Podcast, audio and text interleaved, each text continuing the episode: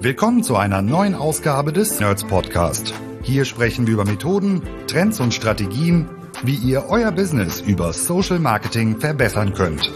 Von Facebook bis LinkedIn, von E-Com über Lead-Generierung bis Brandbuilding, von B2C bis B2B.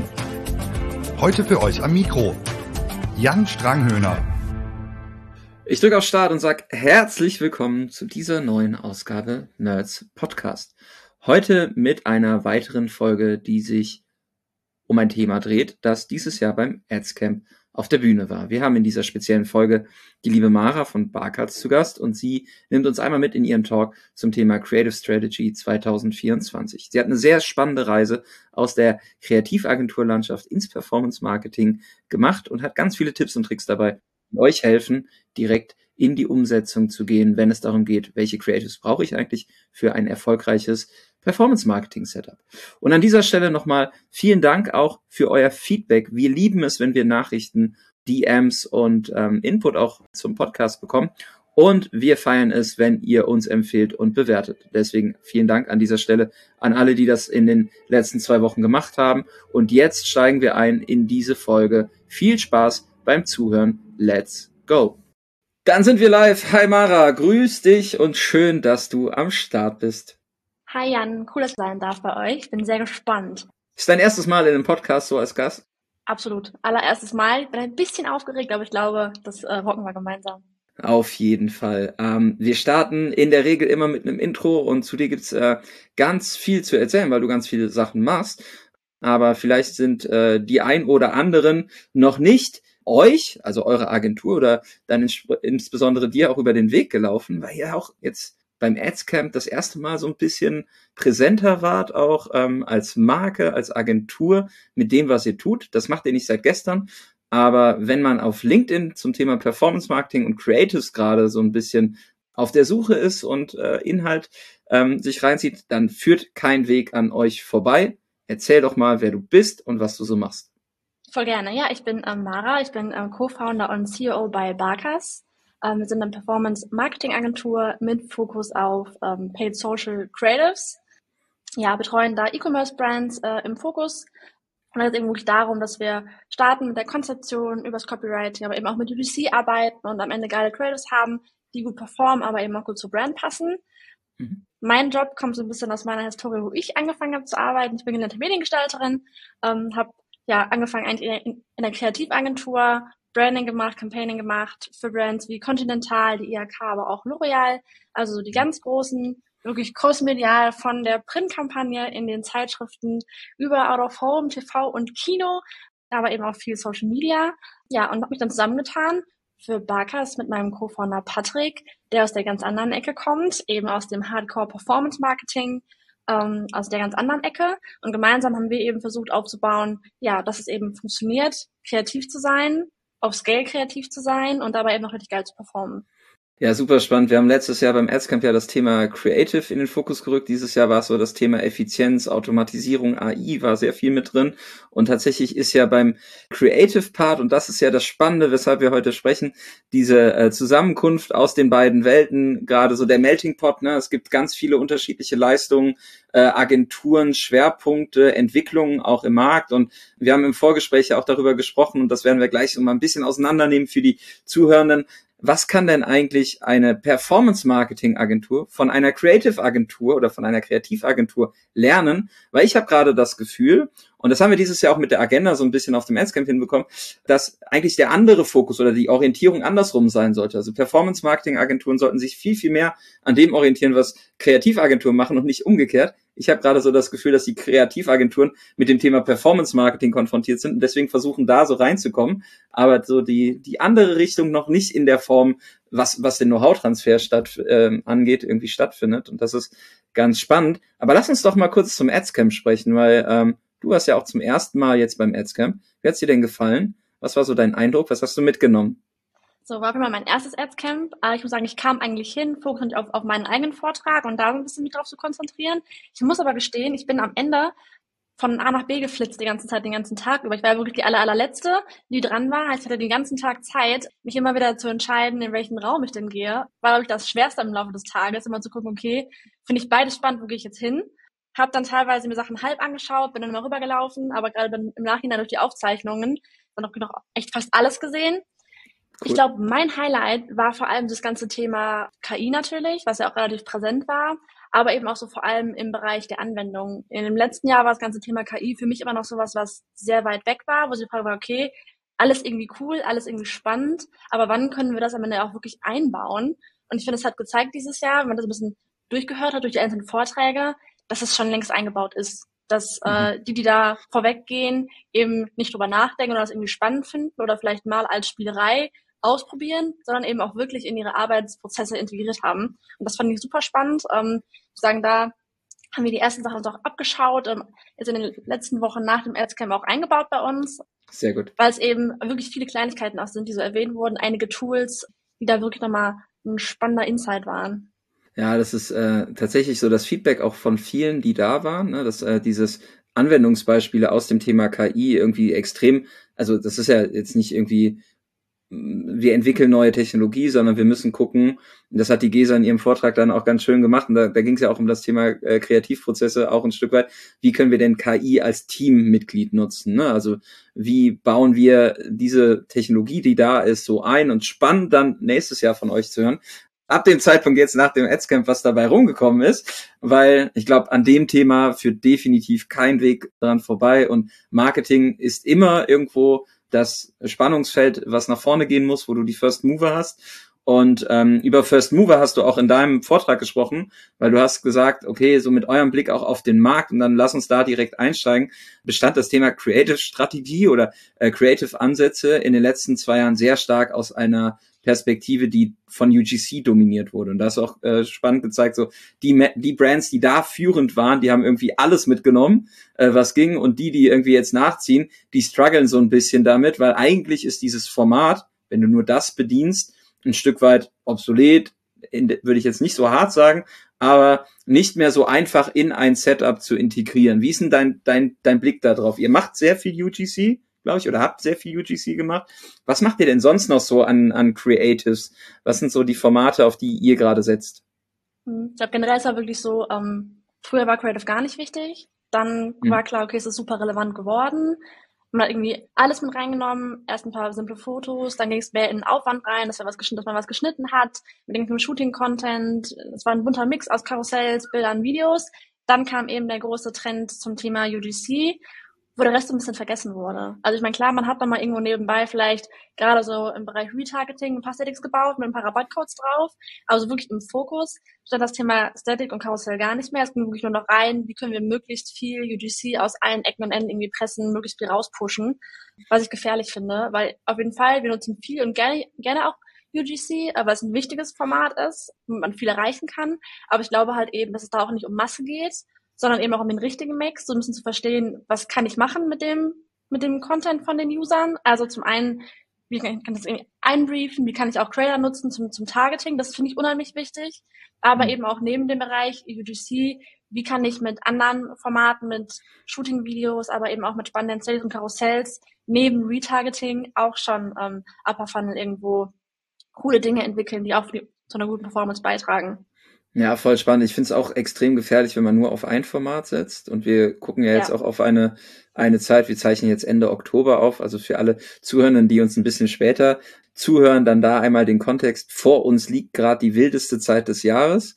Und oh, ich persönlich, ja. und ich bin persönlich sehr gespannt, wie schnell dann auch äh, vielleicht Brands adaptieren müssen, die rein auf UGC oder Vertical Video setzen.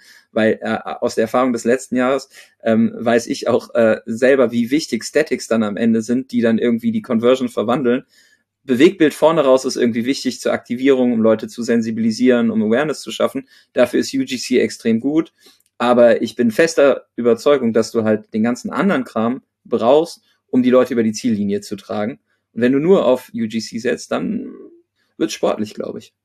Auf jeden Fall. Ich glaube, generell ist ja wirklich ein passender Content-Mix spannend, sowohl wenn es mhm. um die Formate geht, da eben Karussell, Statics, Videos einzubinden, aber eben auch so Content-Types, ne? Am Ende, du sagst es halt selbst, man kann mit UGC oder mit Video-Content super gut die Leute abholen. Du hast die Zeit, vieles zu erklären, auf viele Dinge einzugehen, Probleme darzustellen, Lösungen darzustellen, aber auch irgendwie spannende Storytellings. Aber ja. am Ende ähm, wer kauft euch noch, noch bei der ersten Ad? mhm. sind die wenigsten mhm. Leute. Wir wissen das alle, Multitouch, nicht nur auf Meta selbst, sondern eben auch auf anderen Plattformen, TikTok, aber Voll. eben auch Google und Co. Also es ist einfach eine andere User Journey, als es vielleicht früher mal war, allen auch durch die Menge an Werbung auf der Plattform. Und eben auch, wie du schon sagtest, gerade jetzt Q4 ist noch ein bisschen was anderes. Wir kennen das alle selbst. Wer kauft in der Black Week ohne Rabatt? User gehen einfach nur durch und schauen nach dem besten Deal. Und das ist einfach oftmals sehr, sehr eingängig, das an einem spannenden Static oder Karussell darzustellen, dass halt wirklich einfach Rabattaktion schreit. Wir kennen alle die passenden Black Week Looks, wo man ja. auf den ersten Blick sehen kann, okay, hier kann ich was sparen. Das, das will ich sehen als User in der Zeit. Wenn ich da noch so coole UDC-Videos nur rausballer alleine, wird das nicht erfolgreich sein. Voll. Also ich glaube auch äh, jetzt aktuell auch mit dem Thema Kaufkraft und äh, wie verhält sich das ganze Thema auch Kaufentscheidungsprozesse, brauchst du sowieso mehr Touchpoints, bis jemand eine Entscheidung trifft. Da ganz eine ganz spannende Frage zum Thema Black Week. Wir hatten gestern bei uns im Team so die Diskussion, und die führen wir eigentlich jedes Jahr, wo wir sagen, okay, was ist so dieses Jahr die Benchmark-Rabatthöhe, die äh, so gemittelt die, die ist, wo die Nutzerinnen und Nutzer sagen, das ist ein Rabatt, der mir hoch genug scheint. Hintergrund ist, wir sind ja im Offer-Planning, ne, was sind die Angebote, mhm. was kann man irgendwie wie anbieten. Und für meinen Teil, und da will ich gleich äh, deine These einmal dazu hören, ähm, kannst du mit 10, 15 Prozent in der Black Week nichts mehr reißen. Einfach nicht, weil es ein schlechtes Angebot ist, sondern weil die anderen Rabatte einfach so hoch sind, dass dein Rabatt im Vergleich einfach mickrig wirkt. Was glaubst du denn, äh, wo wir dieses Jahr, was, was werden wir für Rabattzahlen sehen? So, was ist so der, der, der Medianrabatt? Ist es 30 Prozent, 40 Prozent, 70 Prozent? Werden wir 80 Prozent Rabatt sehen? Was glaubst du? Boah, super spannende Frage. Ähm, wir haben tatsächlich auch eigentlich schon im August angefangen, mit den, unseren Brands und Kunden zu sprechen. Was ist bei euch geplant in Q4? Was wollt ihr so angehen? Und da kam so oft auch wirklich von Kunden die Frage, hey, was empfiehlt ihr uns denn für Rabatt reinzunehmen? Und ich meine, mhm. klar, es ist immer ein, irgendwo gerade in der Black Week auch vielleicht zu gucken, okay, vielleicht, was, was ist machbar überhaupt?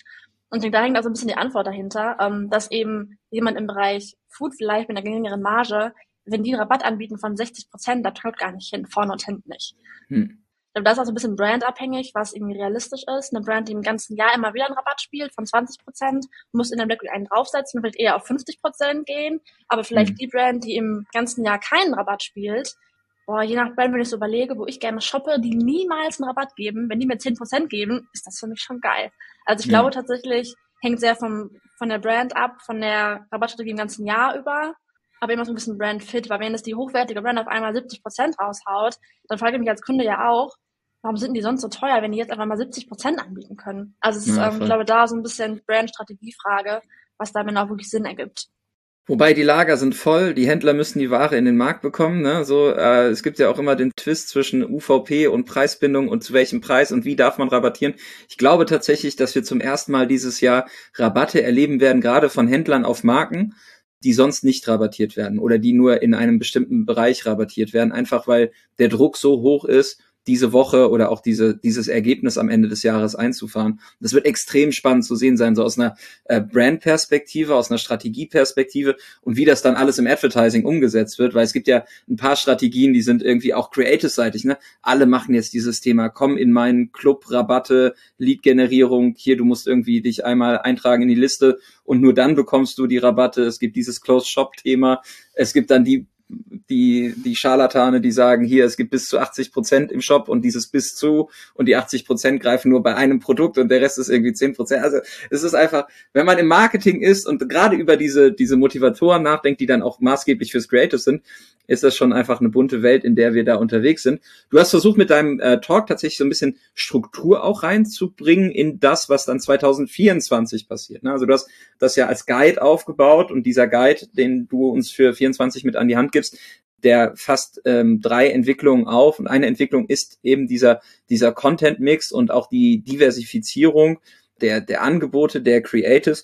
Ähm, was ist denn da so dein Best Practice, ähm, wo du sagst so, hey, das das machen eigentlich, das ist so simpel, aber kaum jemand macht das, wenn man so an Content Mix denkt. Das sind so deine Sachen, die immer funktionieren. Was ich super spannend finde, ist eben neben UGC-Videos auch da mhm. mal in statischen Formaten zu denken. Also wenn auch das Video gut funktioniert und guten Trust-Faktor hat, weil es irgendwie authentisch wirkt, dann nehme ich mal irgendwie einen Creator und lasse den mal ein paar Fotos machen, die dann vielleicht nicht gerade Qualität haben in Shooting-Qualität, aber mhm. eben den gleichen Trust-Faktor haben wie ein UGC-Video. Heißt am Ende ein Karussell mit UGC-Content kann auch genauso gut performen, ist für mich auch super schnell produziert Viel mhm. günstiger auch irgendwo als ein Shooting Creative teilweise, ähm, aber hat eben nochmal auch einen anderen Effekt. Ich habe weniger ähm, Creative Fatigue, wenn ich eben auch wirklich da verschiedene Sachen austeste, ausprobiere, ähm, meinen Mix eben erweitere und eben in Sachen Content Types, was für uns eben typisch Shooting ist und UGC denke, eben in den Formaten, Karussell, Static Video, aber eben auch da mixe. Und es ist nicht nur UGC Video, sondern eben auch UGC Static und Karussell an der Stelle. Voll spannend, weil ich finde, das ist das so smart, einfach zu sagen, so, hey, das, was in UGC passiert, Bewegtbild, kannst du halt einfach auch, auch statisch übertragen. Warum muss statisch immer nur ein Freisteller und irgendwie eine Headline sein? So, fang doch mal an, da irgendwie im Shooting äh, die Bilder mitzudenken, die auf dem gleichen Level wirken wie UGC. Also das, nur weil es ein Bild ist, ist es ja nicht weniger authentisch, nahbarer oder erlebbarer oder emotionaler. Und das finde ich ist ein sehr smarter Move. Habe ich tatsächlich kaum gesehen bis jetzt, also wahrgenommen. Mhm. Aber kann mir auch extrem gut vorstellen, dass es gerade, wenn es um die Varianz geht, ein extrem guter Fit sein kann, den man den Leuten nochmal mitgibt, wo du ja auch eine Geschichte über die jeweiligen Karussellkacheln erzählen kannst. Ne? Auf jeden Fall. Du hast auch so ein bisschen, es ist aber eine Frage von Effizienz. Wenn ich mhm. jetzt ein Video habe, das super performt, was relativ viel Inhalt hat, dann weiß ich, dass ich das nicht schaffe, das in einem einzelnen Static mit einem Shooting-Bild irgendwie drauf umzusetzen. Auch keine Frage irgendwo. Mein kleinen Angle vielleicht, so ein bisschen den Benefit auch vielleicht mit drin, aber ich glaube eben gerade das Thema Karussell gibt halt so viele Optionen, eben auch mehr Benefits mitzugeben, auch ein Storytelling, das schon als Video gut lief, nochmal einen ganz anderen Stil rüberzubringen. Das ist auch mein kleiner Hack in meinem Vortrag, dass man eben wirklich sagen kann, okay, ich nehme mein Best Performer UGC-Video, baue das um als Karussell und dann hat man auch ein Winning Creative, das für mich super fix gebaut ist, weil wir wissen alle, dass so, ein, so eine statische Ad in den meisten Fällen schneller gebaut ist, als ein Video produziert und geschnitten ist. Also warum das nicht auch mal austesten? Ja, mega smart. Sau cool. Also äh, guter Tipp, könnt ihr euch alle hinter die Ohren schreiben jetzt, wenn ihr euch zuhört oder uns zuhört. Und ähm, tatsächlich ganz spannender Aspekt. Der zweite Aspekt, den ich extrem smart und wichtig finde, worüber sehr viel diskutiert wird, wo ich aber auch de deine Entwicklung sehr spannend finde aus diesem Kreativagenturumfeld in das Performance Marketing, ist das Thema, dass du gesagt hast, die Entwicklung zwei ist Content-Qualität. Und du hast eben gesagt, so früher war es einfach möglich, du schmeißt ein Bild rein, ne?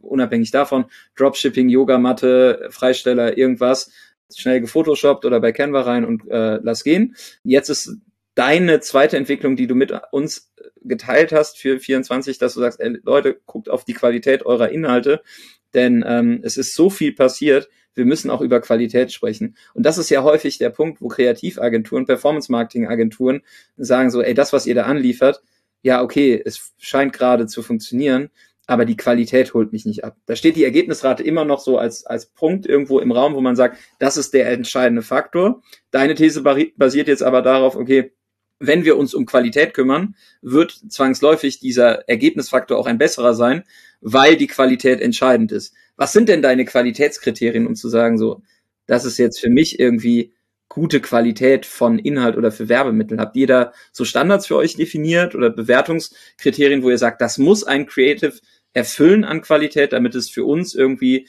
den Ansprüchen entspricht und auch das Beste generieren kann an Ergebnisrate. Nimm uns damit, äh, was so eure Bewertungskriterien sind, weil ich finde den Punkt Qualität von Werbemittel, da kann man auch Stunden drüber sprechen und das ist so ein Punkt, der immer wieder aufkommt. Auf jeden Fall. Es ist, glaube ich, echt ein angemessenes Mittel da zu finden. Wir generell gucken immer sehr nah an der Plattform, was da auch nativ ist. Heißt, eine mhm. gute Qualität im Kino ist eine andere als gute Qualität auf Instagram. Ja. Ähm, auch letztes hat sich halt krass entwickelt, wenn man überlegt, okay, 2015, was habe ich da für ein Bild auf Instagram gepostet, mal eben mit dem Handy aufgenommen, einen Filter von Instagram selbst drüber gelegt. Ähm, ja. Wenn man sich das heute anschaut, jemand sagt, Gott, oh Gott, was war das denn?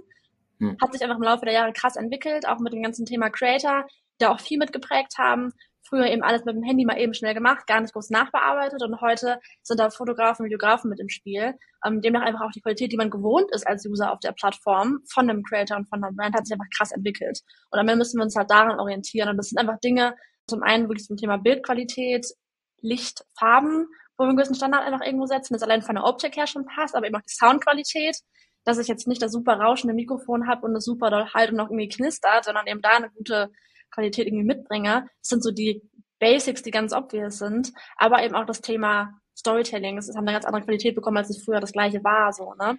Als mhm. es losging mit, ganze, mit dem ganzen Bereich UGC war es ja auch so, dass man vielleicht fünf verschiedene Strukturen irgendwie hatte. So, das ist mein Problem, das ist meine Lösung, zack, gib ihm und das Ganze mal 15 und schon hatte ich 15 Winning Ads. So, so ist es zu Beginn gelaufen.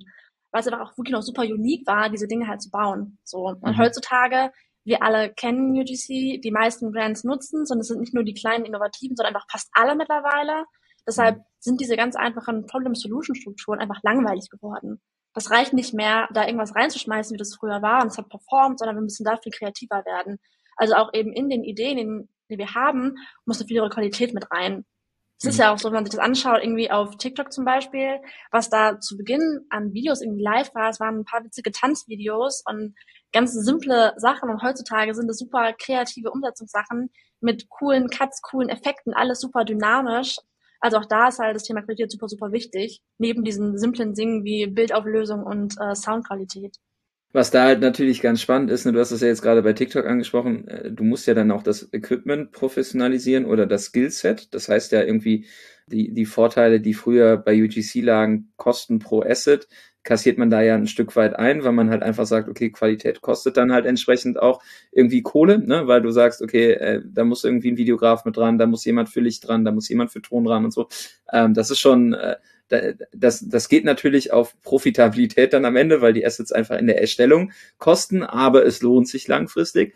Der zweite Punkt ist, äh, und das fand ich ganz spannend auch, äh, und erleben wir auch im Alltag, wie viel mehr Zeit du dir nehmen musst, um auch deine Creator Education nach vorne zu bringen. Also du musst oh, ja, ja die mhm. Menschen, die den Inhalt anliefern, ich glaube, Creator Education ist noch kein Begriff, müssen wir uns irgendwie sichern lassen, weil das wird die wichtigste Disziplin ja im, im Teilen des Briefings auch sein. Ne? Es geht ja nicht nur darum, dass ich klar mache, äh, was zu sehen ist und was passieren muss, sondern auch, den Menschen, die dann vor der Kamera stehen oder den Inhalt auch anliefern, dass denen bewusst ist, okay, ich brauche halt ein bestimmtes Equipment, von mir wird erwartet, dass ich ein bestimmtes Licht habe, dass ich eine bestimmte Kamera benutze, dass ich ähm, vielleicht mehrere Hooks auch einspreche, dass ich eine gewisse ja, Sprache oder ein Sprachtempo verwende. Das sind ja auch mhm. alles Dinge, die auf Qualität einzahlen.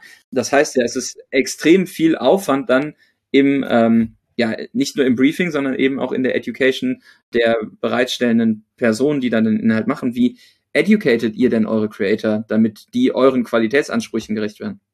Hm, auch ein super spannendes Thema, ist auch so ein bisschen Entwicklungsthema gewesen. Auch wenn wir eigentlich mhm. erst zweieinhalb Jahre alt sind als Agentur, hat sich da auch unheimlich viel getan. Also zu Beginn war es wirklich so ein Thema, wir hatten eine Creatorin, haben die irgendwie entdeckt, fanden die cool, die hat ein Produkt bekommen, ein Skript bekommen und viel Spaß. Dann ging es dann über, dass die eben dann von uns ein Mikrofon bekommen haben und irgendwie ein passendes Ringlicht mit einem Stativ, also der nächste Step, damit man dann ein bisschen mehr rausholen kann. Ähm, mittlerweile coachen wir einfach am Set vor Ort, also sind das deutlich mehr Aufwand geworden, aber lohnt sich am Ende auch, dass wir wirklich, wenn wir unser Skript haben, unsere Creatorin haben, buchen wir uns eine passende Shooting Location und sind immer zwei Personen vor Ort, heißt Creatorin plus Creative Strategist, der eben zum einen die Kameraführung machen kann mit einer dritten Hand, was eben immer viel, mhm. viel mehr Möglichkeiten gibt in den Visuals, aber eben auch die Chance gibt, dass wir wirklich auch so eine Art Coach vor Ort haben für den Creator. Weil mhm. eben so Themen wie Mimik, Ausdruck, Ausstrahlung, ähm, Betonung bringen so viel Emotion auch rüber, die halt für uns super, super relevant ist für ein Creative, das halt catcht, aber am Ende auch performt, dass wir da wirklich am Ende am Set gut coachen können, die Leute pushen, den Leuten Feedback geben, auch mal einen Shot irgendwie drei, vier, fünf Mal aufnehmen, wenn der dann nötig ist, mhm. haben da auch selbst wirklich Leute vor Ort, die bei uns geschult werden durch Creator, also auch, auch mit Reichweite, die selbst sehr erfahren sind, ein gutes Auge haben für Ästhetik. Aber auch schon im Voraus gucken wir eben gerade, wenn wir jetzt ein neues, ähm, eine neue Struktur irgendwie testen, ein neues cooles Format irgendwie ausprobieren, dass wir da vorher schon in einen Zoom-Call hüpfen mit unseren Creatoren und die eben abholen, okay, darum geht's bei dem Shooting, das kannst du, das kann dich erwarten, hier ist schon mal dein Skript, kannst du schon mal anschauen, durchlesen, ähm, dich darauf vorbereiten, ähm, dass sie mhm. dann auch einfach genau nur wissen, was sie erwartet. Also ich glaube, da ist wirklich auch das Thema, zum einen Vorbereitung vorher für die mhm. Creator, aber eben auch dieses Coaching vor Ort, was bei uns unheimlich viel rausholt an Qualität. Ja, aber was natürlich dann auch ein anderer Kostenpunkt ist, als wenn ich jetzt einfach auf eine Plattform gehe und Inhalt mal einkaufe, um mal überhaupt zu probieren, ob das für mich funktioniert. Ne? Also ich glaube, den, den Skalierungsgrad, den ihr da für eure Kunden auch anbietet und wenn, auch da ganz spannend, ne? wenn du uns jetzt gerade zuhörst und dir denkst, ey, Alter, aber das muss doch dann unfassbar teuer sein, schreibt der Mara doch mal bei LinkedIn und fragt mal an, ob die nicht mal irgendwie für euch so einen Test machen können. Die sind bestimmt happy für Anfragen, auch wenn ihr gerade sehr viel zu tun habt. Aber das ist schon auch ein anderer Ansatz als der, der gerade im Markt praktiziert wird. Und es ist halt super spannend. Aber alleine eine Shooting-Location zu finden, äh, das Scouting zu machen und so, ähm, das ist halt ein bisschen mehr als jetzt irgendwie für 100, 150 Euro mal ein UGC irgendwo einzukaufen. Ne? Das muss man sich dann auch an der Stelle bewusst machen. Aber es lohnt sich. Auf jeden Fall. Ich glaube, da ist auch ein bisschen das, das Thema, wir machen auch immer noch dieses, dieses Thema At-Home-Production mit unseren Creators. Es wird aber immer weniger, weil wir eben sehen, wir können besser vielleicht ein paar weniger Creatives machen, das Budget anders einsetzen, aber dafür mhm. eben mehr Hirnschmalz da rein und eben mehr Liebe auch vor Ort, mehr Möglichkeiten vor Ort. Man sieht aber wirklich ganz, ganz klar den Unterschied zwischen einem Creative, das jemand alleine zu Hause gedreht hat und einem Creative, was eben mit zwei Leuten, auch mit der Person, die die Idee selbst hatte, umgesetzt wurde. Es ist halt ähm, wirklich wie eine Art Regie vor Ort, die da das Ganze mhm. mit betreut und das, das sieht man einfach vom Unterschied her ganz, ganz klar. Also am Ende jeden Penny wert. Ja, es ist halt, also ich sage ja immer böshaft, es ist halt irgendwie ein bisschen so das Teleshopping der Neuzeit, aber die Unperfektheit von UGC äh, wird dann ja einfach ein Stück weit abgebaut, was ja okay ist, ne, wenn es dann mhm. auch den Ansprüchen ähm, der, der Rezipienten, Rezipientinnen entspricht und auch einfach dazu führt, dass es besser funktioniert, ist aber natürlich auch dann wieder gerade so ein bisschen das Thema, okay, da muss ich halt wirklich mir Gedanken machen, muss eine Strategie entwickeln, muss richtig irgendwie auch Skills aufbauen, als Dienstleister, um das abbilden zu können, weil genau das ist ja der Punkt, wo man sagt so, hey, eine Produktion zu planen, das kann eine Kreativagentur vielleicht besser, weil die das halt regelmäßig macht, ne? oder ähm, jemand, der irgendwie äh, eine Videoagentur hat und eine Performance-Marketing-Agentur denkt sich jetzt so, ah, ist ja vielleicht doch nicht so einfach, dieses ganze Thema UGC, Creator, Content irgendwie mit einzubauen. Und das ist ja die Ent Entwicklung, die wir gerade sehen und die halt super spannend ist die ich halt auch für 24 sehe, wo man sagt, okay, dieser ganze Bereich muss sich professionalisieren. Dann kommen noch diese ganzen Tools irgendwie mit rein, die mir Arbeit abnehmen, aber nicht Arbeit ersetzen. Und sich da irgendwie clever aufzustellen und ähm, auch zu gucken, was machen denn bereits ja, Agenturen, Dienstleister, die eine bestimmte Qualität von Output generieren, wie stellen die sich auf? Wie sind die Preisstrukturen? Wie viel Volumen kann man da überhaupt produzieren? Das ist halt super spannend, weil genau das ist ja dann die Quintessenz aus diesem Punkt in der Entwicklung, die du da uns mit an die Hand gibst und zu sagen, so, das muss halt in der Strategie berücksichtigt werden, wenn ihr euch professionalisieren wollt. Und auch diese Liebe, die du eben angesprochen hast in das Thema Location, die findet sich ja dann auch in dem Zuge der Professionalisierung und Qualität wieder, weil das Thema Postproduktion ist ja dann auch etwas, würde ich jetzt annehmen, so wie du das gerade dargelegt hast, dass das nicht beim Creator liegt, sondern dass ihr sagt, okay, wir nehmen den Inhalt und dann verarbeiten wir das und Postproduktion ist ja dann auch nochmal Aufwand. Exakt, ähm, ich ganz klar sagen muss, bei uns ist halt so, wir haben angefangen auch ähm, mit einem Team aus Generalisten, da hat irgendwie jeder irgendwie alles gemacht und nach und nach haben wir eben diese Generalisten mehr entwickelt zu Spezialisten, weil wir eben selbst festgestellt haben, ein Copywriter kann am besten copyrighten. Wenn er schneiden muss und copyrighten, zwei völlig verschiedene Arbeitsbereiche, super, super tricky. Genauso der Creator, der muss vor der Kamera eine geile Ausstrahlung haben können. Der muss aber nicht, nicht, der, nicht der beste Marketingstratege sein und auch nicht der beste Videocutter. Mhm. Am Ende wollen wir einfach wirklich, dass die Leute einen, einen Fokus haben, dass unsere Creator sich völlig darauf konzentrieren können, vor der Kamera gut dazustehen, eine geile Ausstrahlung zu haben, das gut rüberzubringen, mit einer Idee, die von wem anders kommt, der eben da die, den ganzen Fokus drauf legt und da den ganzen, seine ganze Zeit investiert und da wirklich reinhängt. Aber eben auch genau das ganze Thema Post-Production wird auch einfach so oft auch vernachlässigt. Ich meine, klar, ich kann auch für ein simples Video was auf irgendwie in einer App zusammenschneiden wie CapCut, aber ich mhm. kann eben auch, wenn ich das nötige Skillset dafür habe, mit einem Programm wie Premiere und den richtigen Skills und der richtigen Zeit und Fokus darauf, noch viel, viel geilere Sachen damit bauen und kann mhm. dann eben auch so aus diesem Content, den ich vorher bekommen auch wenn der schon gut ist, noch viel mehr rausholen. Also wirklich diese, diese drei Bereiche kannst du alle okay machen und bekommst am Ende auch ein gutes Creative oder eben alle richtig gut machen, dann bekommst du dann ein richtig geiles Creative. Was im Idealfall auch noch richtig gut funktioniert. Ne? Das ist ja so ein bisschen das Spannungsfeld, in dem wir uns dann bewegen. Es ist halt cool zu sehen, dass es halt diese Entwicklungsstufen auch gibt. Ne? Also ich kann ja jetzt als Unternehmen anfangen und sagen, okay, ich muss jetzt erstmal irgendwie meine komplette Kreation aus Social Media herausdenken. So, weil das, was ich jetzt gerade mache, funktioniert irgendwie so lala, aber äh, die Ansprüche werden andere und ich werde irgendwie mit dem vom Social Team immer wieder oder von der Agentur konfrontiert, wir brauchen andere Werbemittel und wir brauchen nicht nur andere, sondern wir brauchen mehr. Und dann definiert man erstmal das Mehr und den Mix und dann kommt man sehr schnell auf den Punkt, ah, Bewegtbild ist ein Thema und dann sagt man, welche Bewegtbildmöglichkeiten sind denn da, um da irgendwie mal zu testen. Aber die Perspektive ist ja einfach da raus und den, diesen Weg, den andere Marken gerade schon gehen, dann abzuleiten, zu sagen, okay, wenn ich für mich das beantworten kann, dass das der sinnvolle Weg ist, das halt zu professionalisieren und halt das auch zu zerlegen, ne? weil diese ganzen Skills und die einzelnen äh, Bestandteile, die vorher ein Generalist gemacht hat, die sind dann ja so aufwendig auch in der Organisation, wenn du es gut machen möchtest, dass du einfach mehr Leute brauchst. Ne? Und dann musst du erstmal vorher bewiesen haben, dass sich das lohnt, um dann halt auch äh, den, den Weg zu gehen. Und das ist sehr spannend, diese Perspektive einfach zu haben, wo sich das alles hin entwickeln kann und wie ihr da drauf guckt, weil ihr arbeitet sicherlich schon anders als andere Performance-Marketing-Agenturen im Markt. Und ähm, das war extrem spannend zu sehen und äh, zeigt mir selber auch nochmal jetzt auf uns geguckt oder auch was andere gerade machen im Markt. Es ist halt einfach nicht mehr dieses, ich kaufe irgendwie zehn Static Images ein und ein UGC und lass das laufen und dann funktioniert das, äh, sondern da muss man sich Gedanken machen. Und diese Gedanken, die hast du dann in die Entwicklung drei gepackt, weil du gesagt hast, ey, das Ganze ist irgendwie alles nichts wert wenn wir uns nicht über das Thema Strategie Gedanken machen. Und du hast gesagt, irgendwie, ja, Creative is King, das sorgt am Ende dafür, die Aufmerksamkeit zu generieren, aber die Creative Strategy ist irgendwie das Fundament. Und da wird halt sehr wenig drüber gesprochen, weil der, der Strategie ist erstmal komplex und ist irgendwas, was irgendwo so im Raum schwebt. Und wir müssen jetzt schaffen, Mara, auf der Tonspur den Zuhörenden dieses komplexe im Raum schwebende Thema einmal zu zeigen, weil du hast ganz spannende Ansätze auch nochmal aus eurer Praxis dabei gehabt, wie ihr dieses Thema Strategie auch ableitet. Und da hast du ja ganz, ganz viel Erfahrung reingebracht, die du halt eben aus dem Kreativagenturalltag eigentlich kennst. Und das ist genau das, was Performance-Marketing-Agenturen lernen müssen von Kreativagenturen. Nehmen uns doch mal mit, wo ihr da so die Schwerpunkte setzt und warum Creative Strategy am Ende King ist. Ja, ich komme eben wirklich aus einer Agentur, wo es wirklich dann, wenn es um einen Pitch ging oder um die nächste große Kampagne, hat man im Januar angefangen, die Weihnachtskampagne im Dezember zu planen. Heißt, man ging mhm. da wirklich erstmal wochenlang in die Tiefe, Copy-Strategien, Marktforschung, Zielgruppenanalysen, Personas, all sowas, ähm, was halt super viel Zeit am Ende auch an Aufwand war, hat aber sichergestellt, dass am auch alles zusammenpasst. Also es gab eben nicht nur die Idee, mal gucken, ob es klappt, sondern eben auch wirklich ein Proof dahinter, ein Konzept dahinter, ein Fundament, damit das Ganze aufbaut. So, jetzt ist mir auch bewusst, dass wir in der Performance Zeit oder im Performance Marketing eben auch nicht die Zeit haben, erstmal ein halbes Jahr lang irgendwelche Analysen durchzuführen, bis wir Dinge live nehmen. Da würde ich euch den Hals umbringen, glaube ich, ähm, wenn ich sowas mal vorschlagen würde.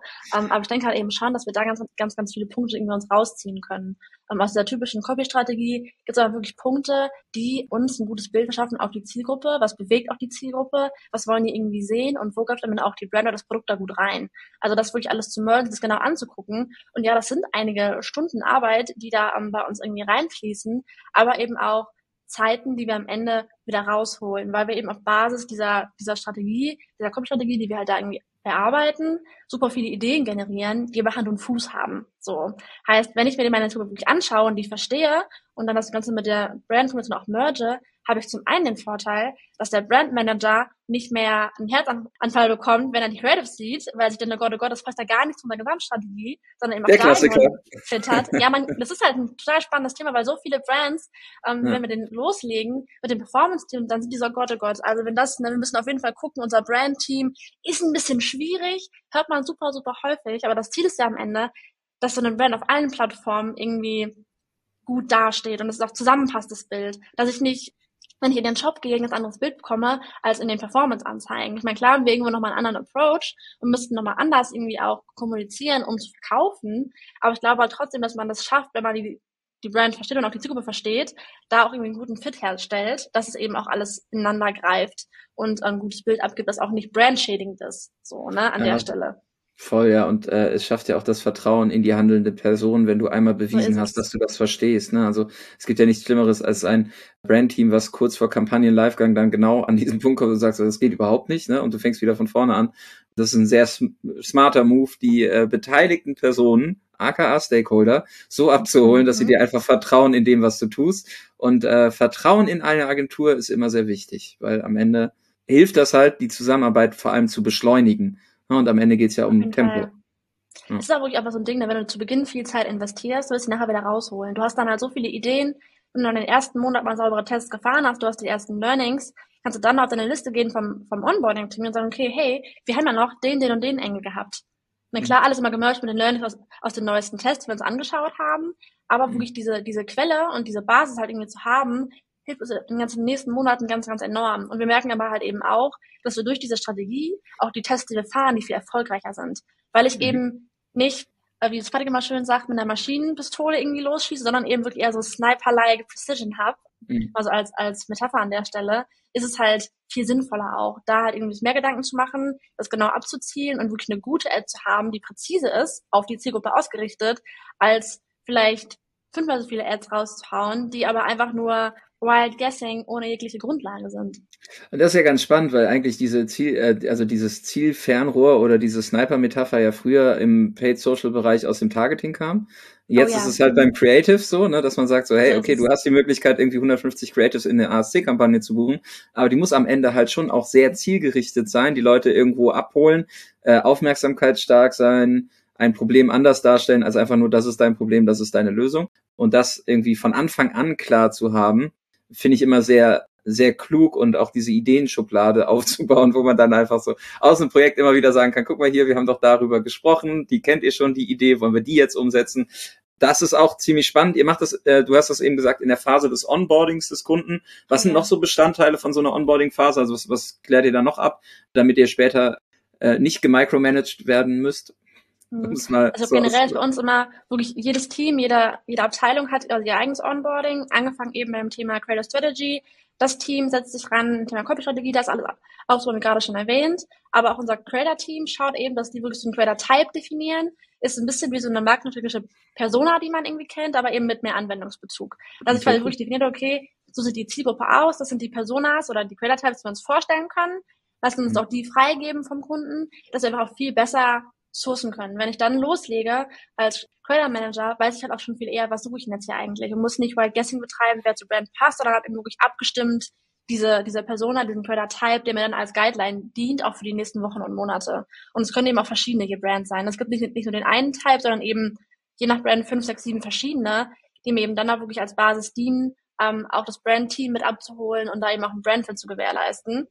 Mhm. Aber auch genauso unser Design-Team, wenn die starten, dann gibt es immer einen Style Guide und das ist nicht der Style Guide von der großen Brand mit 100 Seiten nur zusammengefasst, sondern eben auf unseren Arbeitsbereich bezogenen Style Guide. Heißt, es geht gerade darum, im Bereich UGC auch sowas wie Cut Styles zu achten. Habe ich jetzt eine Zielgruppe, die eher 40 plus ist, dann kann ich nicht alle zwei Sekunden den nächsten Cut mit der krassen Transition, den großen Untertiteln und den nächsten GIFs drin haben, davon ist sie völlig überrannt. So. Es darf nicht aussehen wie ein Scooter-Musikvideo.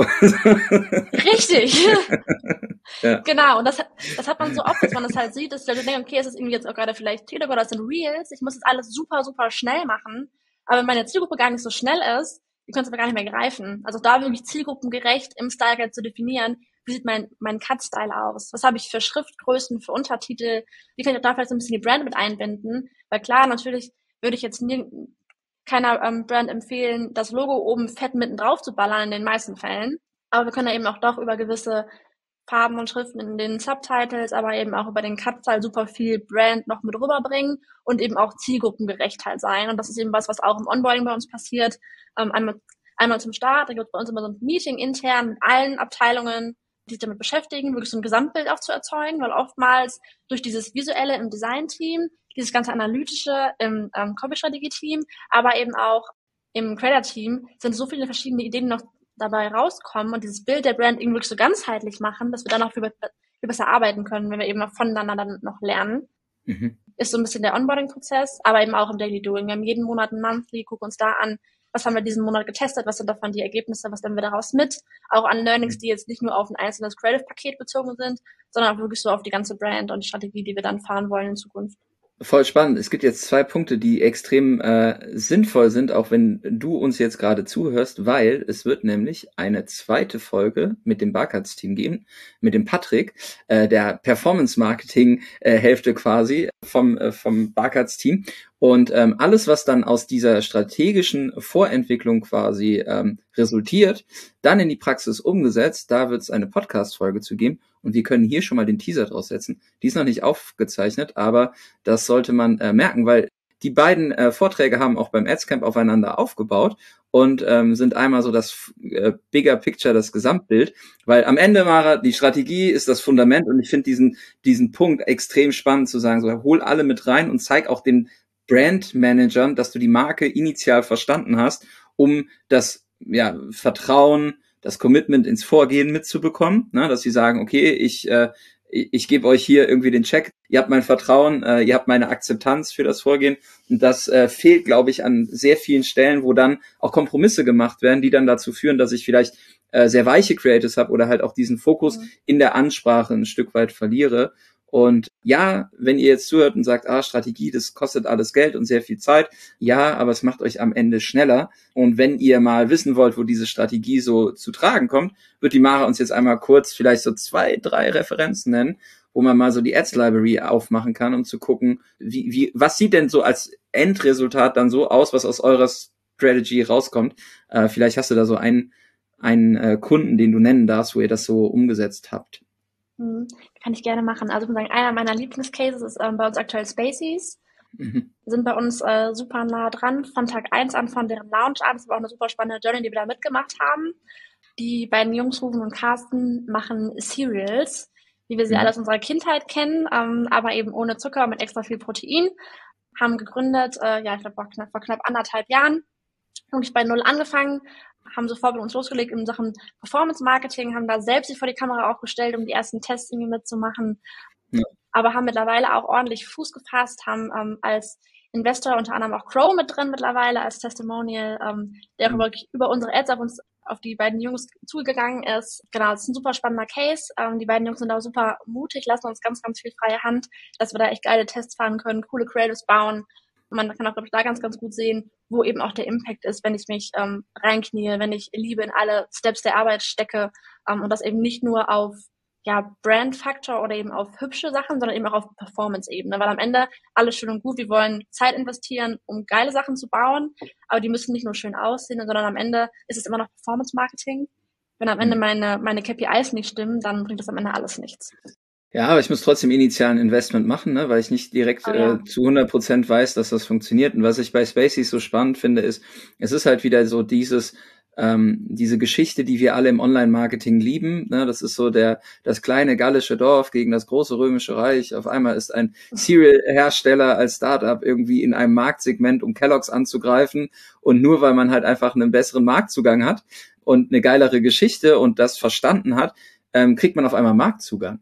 Ne, und das finde ich halt so spannend, weil ich meine, am Ende wäre jetzt keiner auf die Idee gekommen zu sagen, so ich mache jetzt eine, eine, eine hunderte Cornflakes-Marke, ich habe einen klaren Produktnutzen, ich habe was anderes, ich ja. kann diese Geschichte ganz klar erzählen und ich habe vor allem verstanden, dass die Leute darauf genau auf diesen Produktnutzen auch anspringen. Und das dann irgendwie mal auch in Live zu sehen, guckt euch mal die Creatives an, die sind sehr abgefahren und teilweise sind da Creatives dabei, kleiner Sneak Peek auf den Talk mit dem Patrick, die bekommen dann doch sehr, sehr viel Budget als einzelnes Creative, funktionieren aber hervorragend. Und ich glaube, das äh, ist dann am Ende kein Wild Guessing, so wie du es eben gesagt hast, Mara, sondern eben Resultat einer vernünftigen Creative-Strategie. Und das fehlt vielen. So ist es auf jeden Fall. Es ist auch ein bisschen das Thema, ne? Also ich möchte klar auf jeden Fall immer geile Performance irgendwo haben, braucht die auch. Ich möchte aber auch möglichst wenig investieren, verstehe ich auch irgendwo, gerade als kleinere Brand muss ich gucken, okay, wie kann ich mein, mein Budget gut einsetzen. Wenn ich jetzt mein ganzes Budget schon im Thema Creative aufbrauche, habe ich nichts mehr für, für Media ja. am Ende. Auch klar, haut auch nicht hin. Ähm, das ist immer so ein bisschen die Frage, wie ist, wie ist die Balance, wo kann man vielleicht auch Dinge antesten und dann nach und nach sich irgendwo steigern. Ähm, das verstehe ich auch völlig. Ich habe an die ersten Tests schon gefahren mit einer günstigen Creative-Lösung oder selbst irgendwas mal aufgenommen, ähm, sich als Gründer mal vor die Kamera gestellt oder jemand aus dem Team vor die mhm. Kamera gestellt und man eben dann da schon sagt, okay, vielleicht habe ich die ersten Ergebnisse, das kann was Geiles sein, dann auch mit einer Agentur zu arbeiten, die vielleicht nochmal den, ja, den nächsten Step für mich geht und nochmal einen größeren Hebel auch vielleicht hat an der Stelle, ist das dann ein bisschen der, der nächste Step an der Stelle dann, ja. Mega. Das, was halt super spannend ist, ist genau dieser Punkt. Ne? Also äh, jetzt auch danke für deine ganze Transparenz und die die Insights, die ihr mit uns geteilt habt und auch auf dem Adscamp dann auch äh, standet ihr auch noch für Q&A zur Verfügung und viele sind auf euch zugekommen und wollten auch in den Austausch gehen. Ich glaube, das Spannende jetzt auch ist der Ausblick auf das kommende Jahr. Äh, alle Zuhörenden können jetzt äh, von euch lernen, können sich angucken, was andere machen, aber ich glaube, die Perspektive äh, ist klar, wo es hingehen kann und warum das sinnvoll ist. Und was ich halt ganz spannend finde, ist, dass es halt nicht zu spät ist. Ne? Es ist genau jetzt der Punkt, dann darüber nachzudenken, zu sagen, okay, alles klar, ich muss mein Creative Setup irgendwie diversifizieren, ich muss das auf ein strategisches Fundament setzen. Ich komme nicht nur mit einem Format irgendwie ans Ziel, sondern ich muss mir Gedanken machen, wie das alles zusammenpasst und ich gehe initial irgendwo auch in eine Strategieentwicklung für meine Werbemittel, damit ich alle Beteiligten irgendwie an Bord habe und dann am Ende auch die Geschwindigkeit aufnehmen kann um das Volumen rauszuhauen, weil wenn ich halt jedes einzelne Creative durch eine sehr umfassende, komplexe Freigabeschleife schicken muss. Oh, äh, Dann bin ich vielleicht nicht bei der Vorplanung von Weihnachten im Januar, aber dann warte ich halt einfach mehrere Tage oder Wochen auf die Freigabe. Und das kann ich mir dann halt bei so einem Q4-Thema wie Black Friday oder Weihnachten oder jetzt auch am 11.11. .11. Singles Day nicht mehr leisten, weil dann kann ich das Spiel, was da auf der Plattform stattfindet, nicht mitspielen. Auf jeden Fall. Und auch generell so, glaube ich, gerade so, alle denken immer an Q4 und das, das, das Quartal schlechthin für alle E-Com-Brands. Alle fokussieren sich auf diese großen Rabattaktionen, hauen den größten mhm. Rabatt des Jahres raus. Aber mhm. ich muss sagen, ich liebe auch Q1. Also da geht so, so viel, wenn Leute ihre ganzen Neujahrsvorsätze haben, haben das mhm. sich überlegt, okay, was soll ich dieses Jahr alles für mich schaffen, alles für mich machen. Es gibt so viele Nischen und Produkte, die genau in der Zeit total abgehen. So und mhm. auch da das neue Jahr zu starten nach einer Rabattaktion mit geilen Testings, auch da als Brand irgendwelche großen Ziele zu stecken für das Jahr, die man angehen möchte, sowohl eben auf ja, visueller Ebene, da geilere Sachen zu machen, aber auch, auch auf, auf Performance-Ebene eben wirklich mit einer guten Strategie effizient coole Testings zu fahren, ist einfach auch perfekt, da irgendwie den Januar mal anzuvisieren und sich zu fragen, okay, was sind meine Ziele fürs nächste Jahr und wie kann ich schon im Januar dafür sorgen, dass ich, wenn ich Ende Dezember 2024 zurückgucke, mir denke, okay, geil, wir haben einen guten Job gemacht, irgendwie einen guten Weg hingelegt und sind ja. auch irgendwie happy und am Ende äh, planbares und äh, ne, also einen Plan zu haben und eine, eine, eine klare Roadmap mit was wollen wir erreichen und co und was sind unsere Akzeptanzkriterien helfen ja auch dabei dann dafür Budget vielleicht dann zu bekommen auch in Zeiten wo es jetzt nicht so einfach ist in Budgetverhandlungen intern oder extern zu gehen. Mara an dieser Stelle vielen vielen Dank für das umfassende ja Paket was du mitgebracht hast an Learnings an Insights auch wie ihr intern arbeitet, das ist nicht selbstverständlich, dass man da so einmal die Motorhaube aufmacht und sagt, guck mal hier, so, so, so treiben wir unsere Agentur und unser Angebot nach vorne. Ähm, das war extrem spannend. Vielen Dank auch für die Zeit und ähm, das Aufbereiten auf dem Ads-Camp. Und ich bin mir sehr sicher, dass es für euch nicht die letzte Konferenz war, auf der man euch sieht. Und ich würde mich sehr freuen, wenn ihr nächstes Jahr beim Ads-Camp wieder dabei seid. Aber ihr habt euch das sicherlich schon in den Kalender eingetragen, oder? Auf jeden Fall ist es ein dickes rotes X im Kalender. Wir sind auf jeden Fall am Start. Und das ist im Kalender, obwohl noch kein Termin statt, äh, feststeht, aber kleiner Sneak Peek, wir arbeiten gerade im Hintergrund auch mit Hochdruck und es gibt eine Liste auf adscamp.de, da kannst du dich eintragen, wenn du jetzt 47 Minuten mit uns verbracht hast und sagst, das ist das mhm. Event, wo ich sein muss, um nächstes Jahr auch mein komplettes Online-Marketing-Wissen, Social-Ads-Wissen nochmal auf die Probe zu stellen, zu lernen von Leuten aus der Praxis, keine Verkaufsveranstaltungen, wirklich tiefe Insights, die direkt umsetzbar sind, dann ist das Adscamp für euch richtig und wir freuen uns auf jeden, den wir da begrüßen dürfen. Und dann könnt ihr mit der Mara und dem Patrick von Barkatz dann auch dort quatschen und euch austauschen, weil auch Netzwerken steht ganz, ganz groß auf dem Plan. Und so ein Netzwerk zu haben, hilft auf jeden Fall. Und man lernt spannende Leute kennen. Das ist versprochen. Mara, vielen Dank äh, fürs Dabeisein. Dein erster Podcast war sehr, sehr cool. Vielen Dank äh, für deine Zeit und wir werden uns bestimmt demnächst wieder über den Weg laufen. Das machen wir. Danke, Jan. Bis bald. Vielen Dank fürs Zuhören. Wenn euch der Podcast gefällt und ihr mehr wollt, abonniert uns auf iTunes oder Spotify und bewertet uns gern. Und wenn ihr Hilfe braucht, damit eure Kampagnen fliegen lernen, bucht einfach eine kostenfreie Strategie-Session. Den Link findet ihr in den Show Notes.